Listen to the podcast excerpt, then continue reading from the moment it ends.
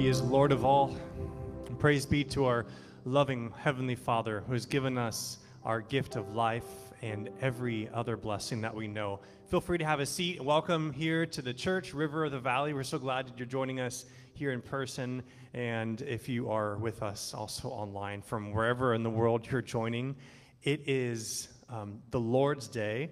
It is the family of God's day, and particularly it's it's a it's a feast day. We have Communion Sunday here. As we gather around this table, we welcome our arms just as Christ does, as he extends them out on his own cross, welcoming all people into faith, saying, "Come and follow me." We have, I want to highlight one thing today, and it's something that I talked about a few months ago about our church initiating a new movement of churches in Los Angeles through our denomination, ECO. And I want to keep you up to speed on what's happening. Two weeks ago, I met with fourteen leaders that are all uh, they're a Spanish-speaking cohort of, of people that are trying to become commissioned lay pastors that are going to be used as helping begin this movement and seed this movement.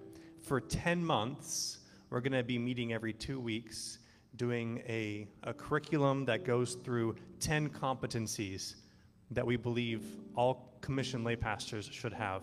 So for ten weeks, we're going to be meeting every two weeks, ten months, we'll be meeting every two weeks, and that just started last week. So if you want another thing to add on to your list of things you're praying for, pray for that group of fourteen people, that over the next ten months, they are formed, in some ways they're reformed, into becoming this, this new wave of leadership for our, for our tribe, for ECO, moving forward here in Los Angeles. And five, four of the people in that cohort are people in this church. So it's exciting also that through this larger movement, we have leaders that are being developed and, and further released into uh, and leveraging for building the kingdom as, as Christ does that through us. All right, so please add that to your prayer request. And I'm going to invite up Shayna, and she's going to pray for our children and then head on out. Hey, kids, come on up here. Karina, Melanie, come up. I'm so excited. I get to teach Sunday school today, you guys. I get to be with you. So it's been a while since I've been able to share with them, so I'm looking forward to this time. But let me pray for you guys before we head off, if you guys will all bow your heads. Dear Heavenly Father, thank you for these little lives, and thank you for letting me be a part of them.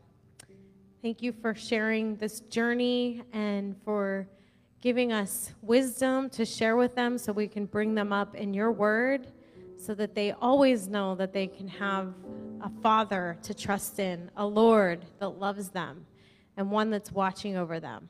So Lord, be with us today. I pray for their families. I pray you continue to strengthen them and give them wisdom and understanding. And Lord, help us be a church family that can come around them and love them.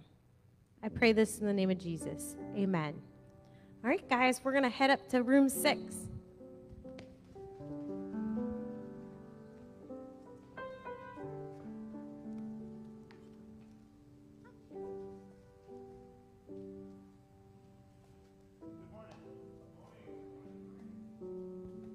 We go. Good morning. Want to uh, lead us off into prayer just to kind of prepare our hearts um, for God and God's message today. Dear Heavenly Father God, we thank you for this beautiful day. What a day to reflect on you and your, your day, the Lord's day. Thank you again for the beautiful skies. Thank you again for this beautiful sanctuary and the beautiful people that reside in it.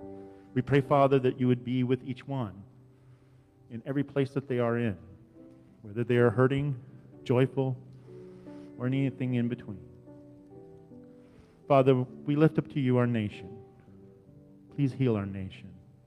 We are a broken nation right now. And Father, we lift up to you those who are in Afghanistan and those who served in Afghanistan and those who used to live in Afghanistan. We pray for the people that are there and pray for those who may feel broken or betrayed, we pray, Father, that you would comfort them and heal them and walk beside them. Dear Heavenly Father, God, we love you.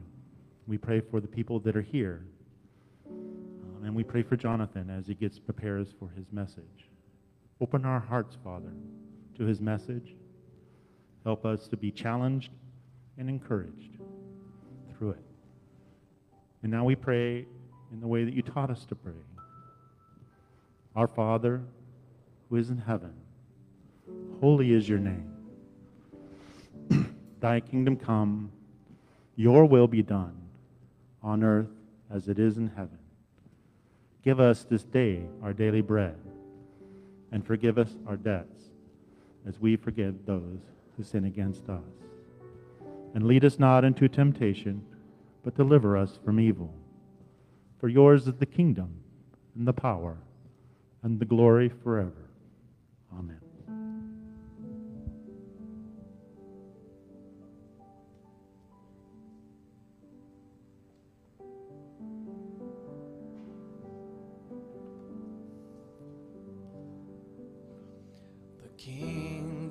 God is justice and peace and joy in the Holy Spirit. Come, Lord, and open in us the gates of your kingdom. The kingdom of God is justice and peace. Joy, Holy Spirit, come, Lord, and open in us the gates of your kingdom. Sing it with me. The kingdom of God is justice and peace and joy.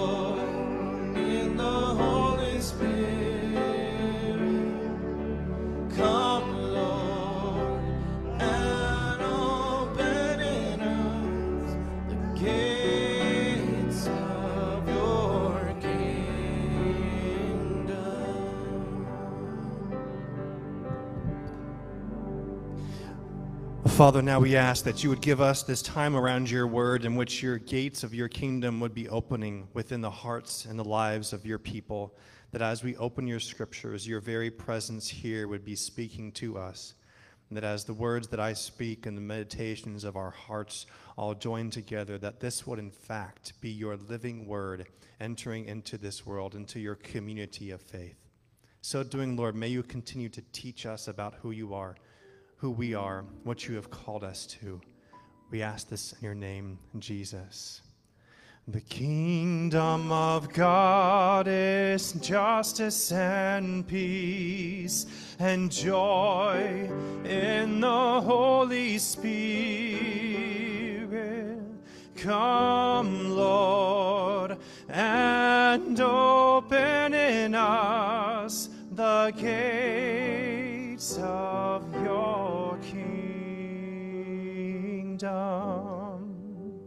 Amen.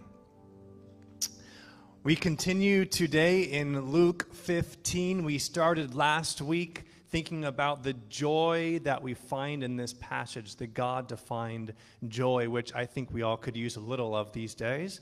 Uh, understanding what, what it is or where it is.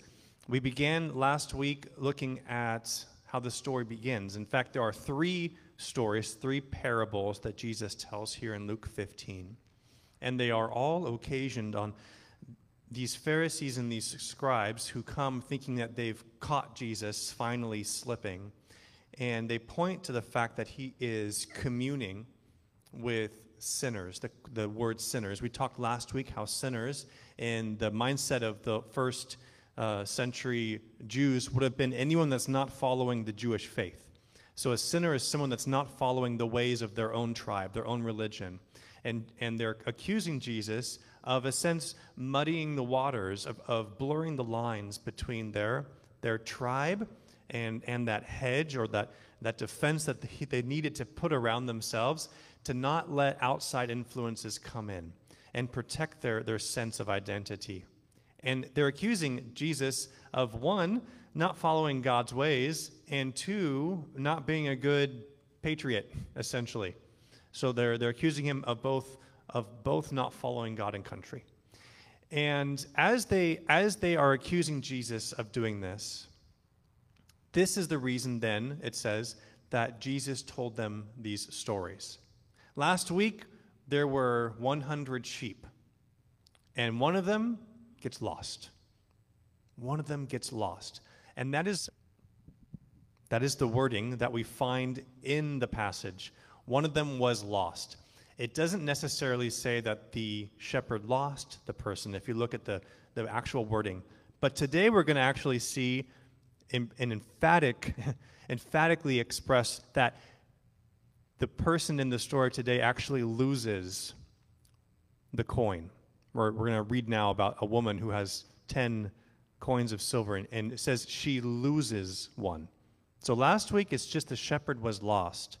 But before we read this passage, I want to highlight, notice how in the passage this week, it's very clear in Jesus' own words that it is the woman who has lost this coin.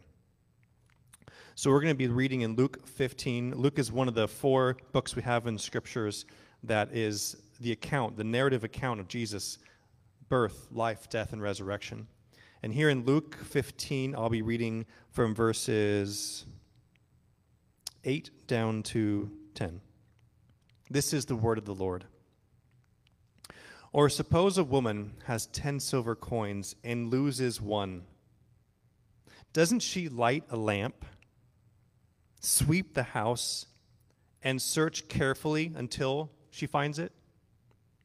And when she finds it, she calls her friends and neighbors together and says, "Rejoice with me, I have found my lost coin." In the same way, I tell you, there is rejoicing in the presence of the angels of God over one sinner who repents. The word of the Lord, we should give thanks to God. So did you hear it? Suppose a woman has ten silver coins and loses one. And she loses one. There is a radical concept that we can begin to pull back in Jesus' own understanding of why he came to, why he came and lived among us, dwelt among us, why it was appropriate for God to take that human flesh and in Jesus to be incarnated and to live among us. The divine will was a rescue mission. The divine will was to be, to be the one who would come, and God himself would do the searching. And God himself, because what part is Jesus playing in this story? In the story last week with a hundred sheep and one is lost, what part does Jesus play? Is he one of the sheep? Is he the one that gets lost? Is he one of the people in the village that celebrates when the shepherd comes back? Who's Jesus? He's the shepherd. Jesus identifies himself as the one who goes and searches for this lost sheep. And as we saw last week, even is joyful in putting the burden of restoration on his own shoulders as he will go to the cross and resurrect. This week, is Jesus one of the coins? Is Jesus one of the people that celebrate with the woman? Who is Jesus? A woman. That's radical in itself, that Jesus would be highlighting a story in this way. So last week, it's all masculine, all the words of the shepherd and the villagers. It's all it's all males in the Greek. Greek, like Spanish, like other languages, it actually holds the gender in the in the grammar. And you can read through, and all the verbs, all everything was was he, he, he, he in last week. This week, it's all she, she, she, she, she. He is appealing to both sides. There is no one who Jesus does not bring into his fold and speak intimately about his truth. Every single person Jesus wants to connect with.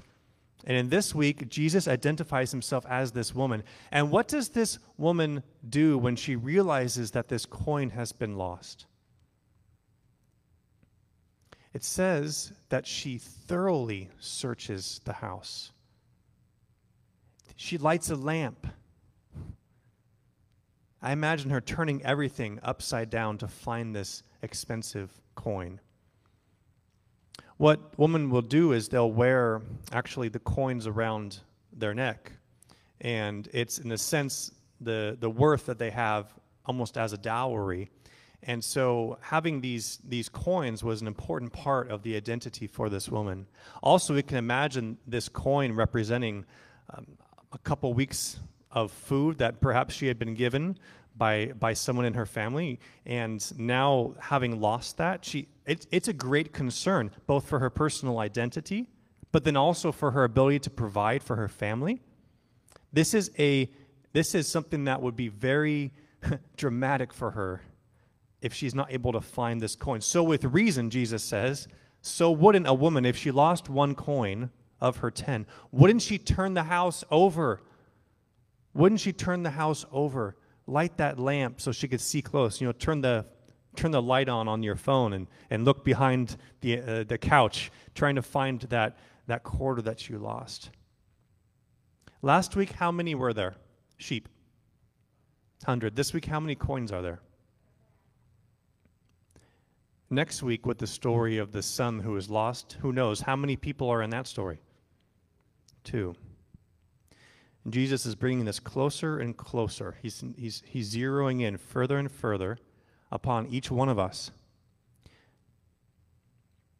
And he's saying that he came in order to save each one of us particularly, individually. We often, or we, I often am, am stuck in mystery over how I, being a finite person and can only relate to one person at a time, can imagine God being able to relate on a personal level with every single person on the earth. That, that is a concept that, that is mysterious to me and hard to grasp. As Jesus takes the story from one hundred down to ten, he is, he is taking us down this path and trying for us to see that he is relating to each one of us. Even if there's one hundred, there's one he's going to go for. If there's ten, there's still this one that he is focused on. I know that through life, through things that happen to us, we can find ourselves in positions that make us question if God sees us. We can go through moments where we even can question. We can, we can say, I believe that God exists, but is the presence of God so intentional in my life that a person like Jesus is looking at my life and cares and is acting? Through these parables, Jesus is trying to say clearly, I'm here for you. Some of us might say, well, I've done so many things that are off, that, that have been like in this class of, of sinners. I've done so many things that have walked away from the path of Christ. I have damaged my relationship with my Father in heaven. I've damaged my relationship with others. How could, how could the Lord ever be for me individually? Jesus sat down with these people and he ate with them while he was on earth. He spent his time at those tables rather than sitting with the Pharisees. I know that there are many moments in life where we begin to think, can I really trust that this situation I'm in, that the Lord is guiding me and leading me, that the Lord is for me? So Jesus stands and he describes himself as a woman who loses a coin. And he says, you are that lost coin. And I am turning the house upside down to find you because I have responsibility for you. Let that sink in. Jesus has said that he has a personal sense of responsibility to find you. Jesus has said he feels in his own heart a sense of responsibility to find you. We don't just have to take him at his word. The fact that he is born into this world, the fact that he lives among us to teach, to model, ultimately, he proves it in his own death, his willingness. Father, he prays, agonizing, if there's any other way for me to find the coin than going to this cross, I would much rather do that, he cries. He prays in the Garden of Gethsemane just before he's arrested. And yet he knows. The truth is that he came to do this rescue mission. He came to find that one coin that was lost. You. And so instead of walking away from that moment, he enters into that, that treacherous night of being arrested and crucified. And in so doing, more than anything he could ever say, through his actions he showed you he, he was willing to go as far as it took. He was going, he was going to turn that house over. He was going to light that lamp, thoroughly use his life in order to find you and to rescue. The good news of the gospel of Jesus Christ is not just that we have an opportunity to find salvation. The good news in Jesus Christ is that God himself felt responsibility for us and came as a loving father with that responsibility to find us, first and foremost, to simply find you, and then to save us, to bring us back into his, into his grace. Too often we think of religion as something that we are trying to invest enough in so that we get enough back from God. That's completely backwards. God has already invested himself completely in you. You have already been filled with the love of one who feels responsibility for you. And that's, I want to sit there for a moment, because I believe that so many of us make poor decisions in our lives because we believe in our heart of hearts that no one cares that much for us. We do so much to desperately win the affection of other people because we believe in our heart of hearts that there is not one who has that type of, of lovingness towards us. In the Hebrew, it's a chesed, a loving kindness. And it also has the idea of God having made a, a covenant with you, like a marriage vow with you. You have that type of God constantly pouring down into you a love, A, a promise that has already shown it through the cross, and yet we make so many decisions in life that are based on this, this, this desire and this need and this felt idea that no one truly values me, and I have to prove my worth daily. Friends, God himself has has. said these words, that he takes responsibility for you. And I know there are moments where you would turn back and say, but God, if you are, if if you have spoken these words, then why do I feel so alone? Why do I feel so insecure? Why are these times so turbulent?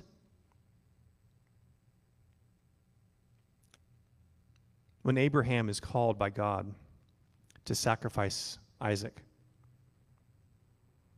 I'm guessing that was the most turbulent time of his life.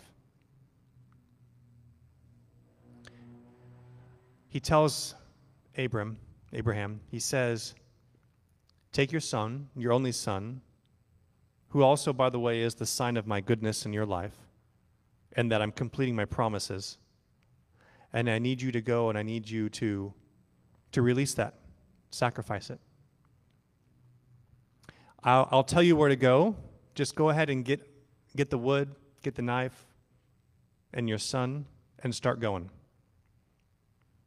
The, the moment is filled with uncertainty, with chaos, with pain, questioning the goodness of God, this one who supposedly takes responsibility for me.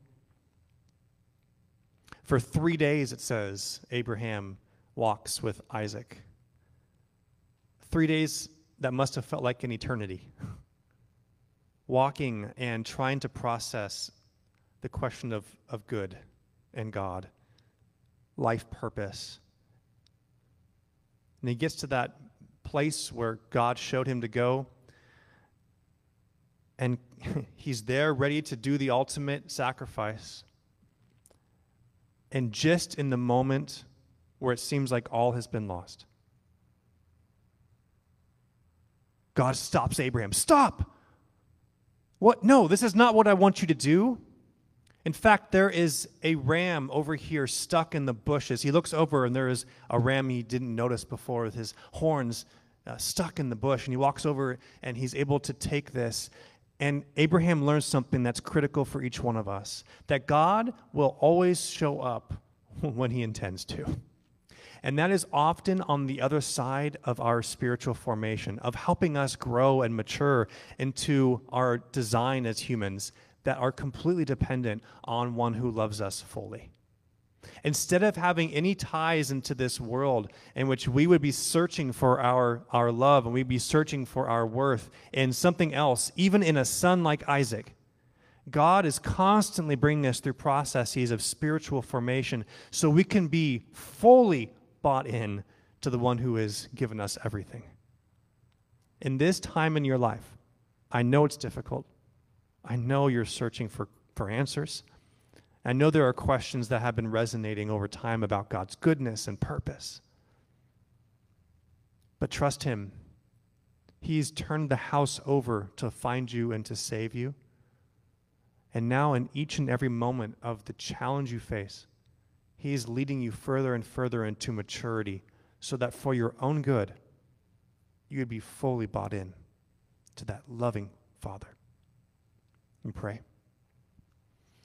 Lord, we, we're grateful that you tell us these stories of, of your responsibility, your sensed responsibility to find us, to rescue us. Father, I pray that this truth would sink deep in today, that you're not just out there, but you're taking responsibility for rescuing. That you love us fully. Also, let that sink in, that, that you desire for our worth and love to be found in you. Lord, as we approach your table today, we ask that the this time spent in your word would now be reflected in this action of eating and drinking, in this memory and proclaiming faith in who you are. We ask this in your name, Jesus. Amen.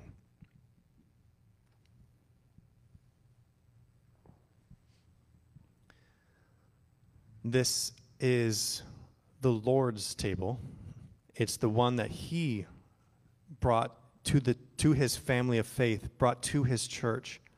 And he had us sit with him, and so that he could look each of us in the eyes and say, what I'm about to do is this is acting on my hesed, acting on my loving covenant with you. What you're about to see me do over the next few days is the type of loving sacrifice that I promised to be. I said I was here to rescue. I said I was here to bring you home. That's what this table's about. On the night that he would be betrayed, he sat with his disciples. After they had eaten, given thanks, he took some bread that was on the table. And he broke it. He said, this represents my body, which is going to be broken for you. To do this in remembrance of me. And then he also took a cup, pouring out as blood. He said, this represents the new covenant. One of grace. To do this also, whenever you gather, in remembrance of me. For as often as you eat this bread and drink this cup, you will be proclaiming the Lord's death until he comes again. Amen. These are the gifts of God for the people of God. You can feel free to remain seated today. We have leaders who are very safely going to be taking these elements out to you. We'll take them together, but go ahead and start opening them up because they can sometimes be a little tricky.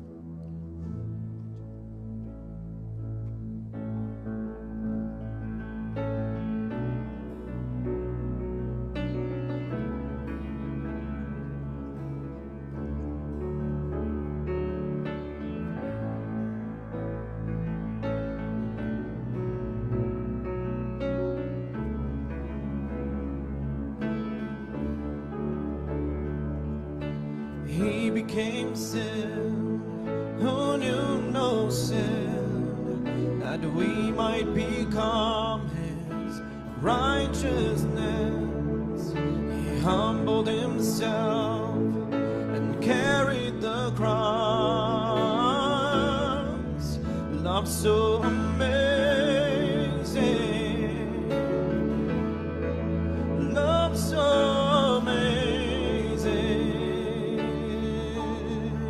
sin. He became sin, who knew no sin, that we might become His righteousness. He humbled Himself and carried the cross. Love so amazing, love so amazing, love so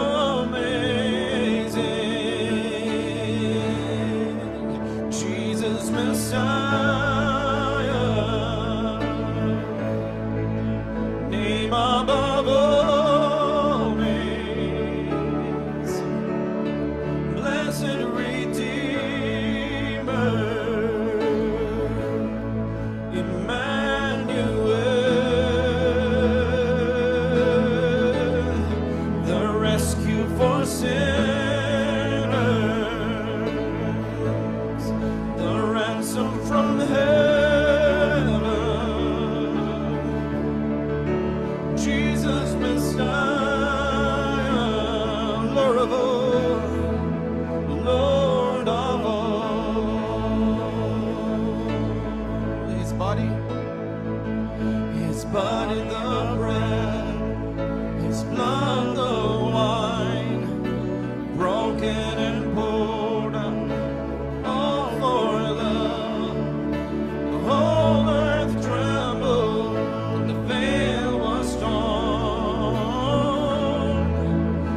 So amazing, love so amazing, love so amazing,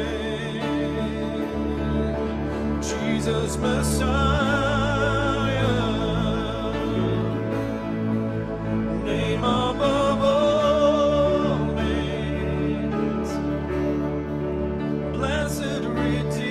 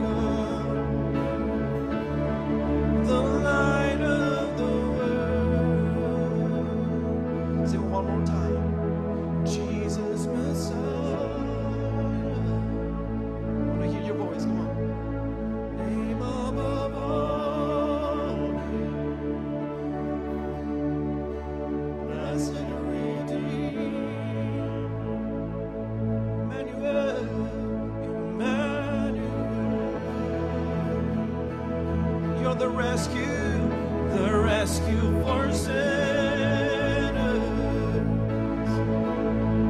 the ransom from heaven, Jesus Messiah, Lord of all.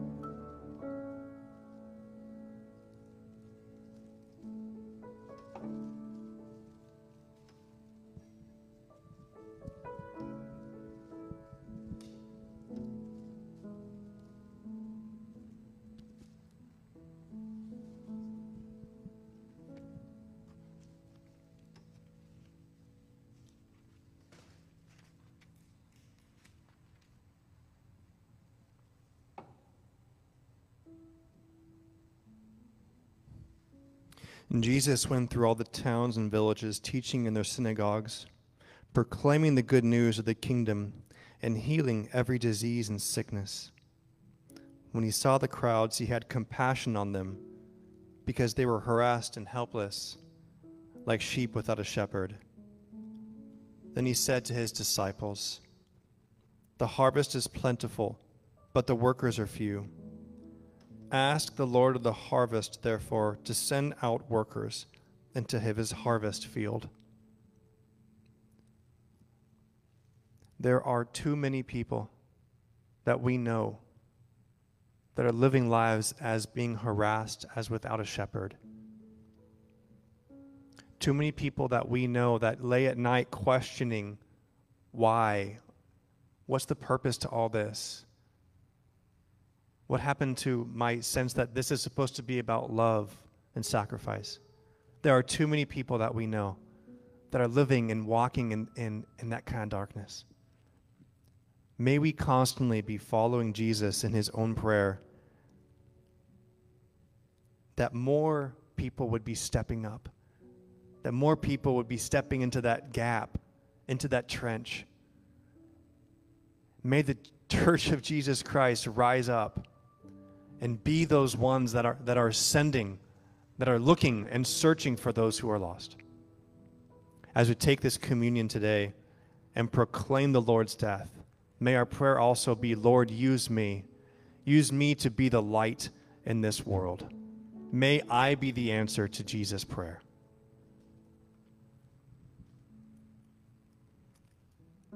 Let us eat together the, the bread, remembering the body of Christ.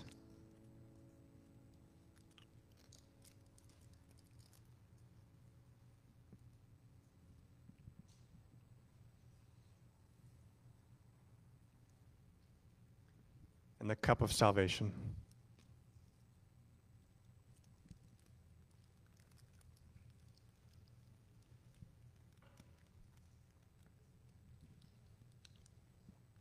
Heavenly Father, you are good, and your love endures forever. Thank you for this, this community of faith that you have, you have brought each one of us into and, and to be a part of. Thank you for the signs of your movement rumbling amidst leadership in this church, new plans that, that you are putting forth. And Lord, our prayer is that you You'll be continu- continuing to give us the vision, the dreams, the desires, the heart that you, that you desire for your church. Lord, use us and fill us with your presence. As we enter into the time now of offering, I pray that you would receive the gifts, the financial gifts that we bring to you as a resource so that more workers would rise up, and that more people that are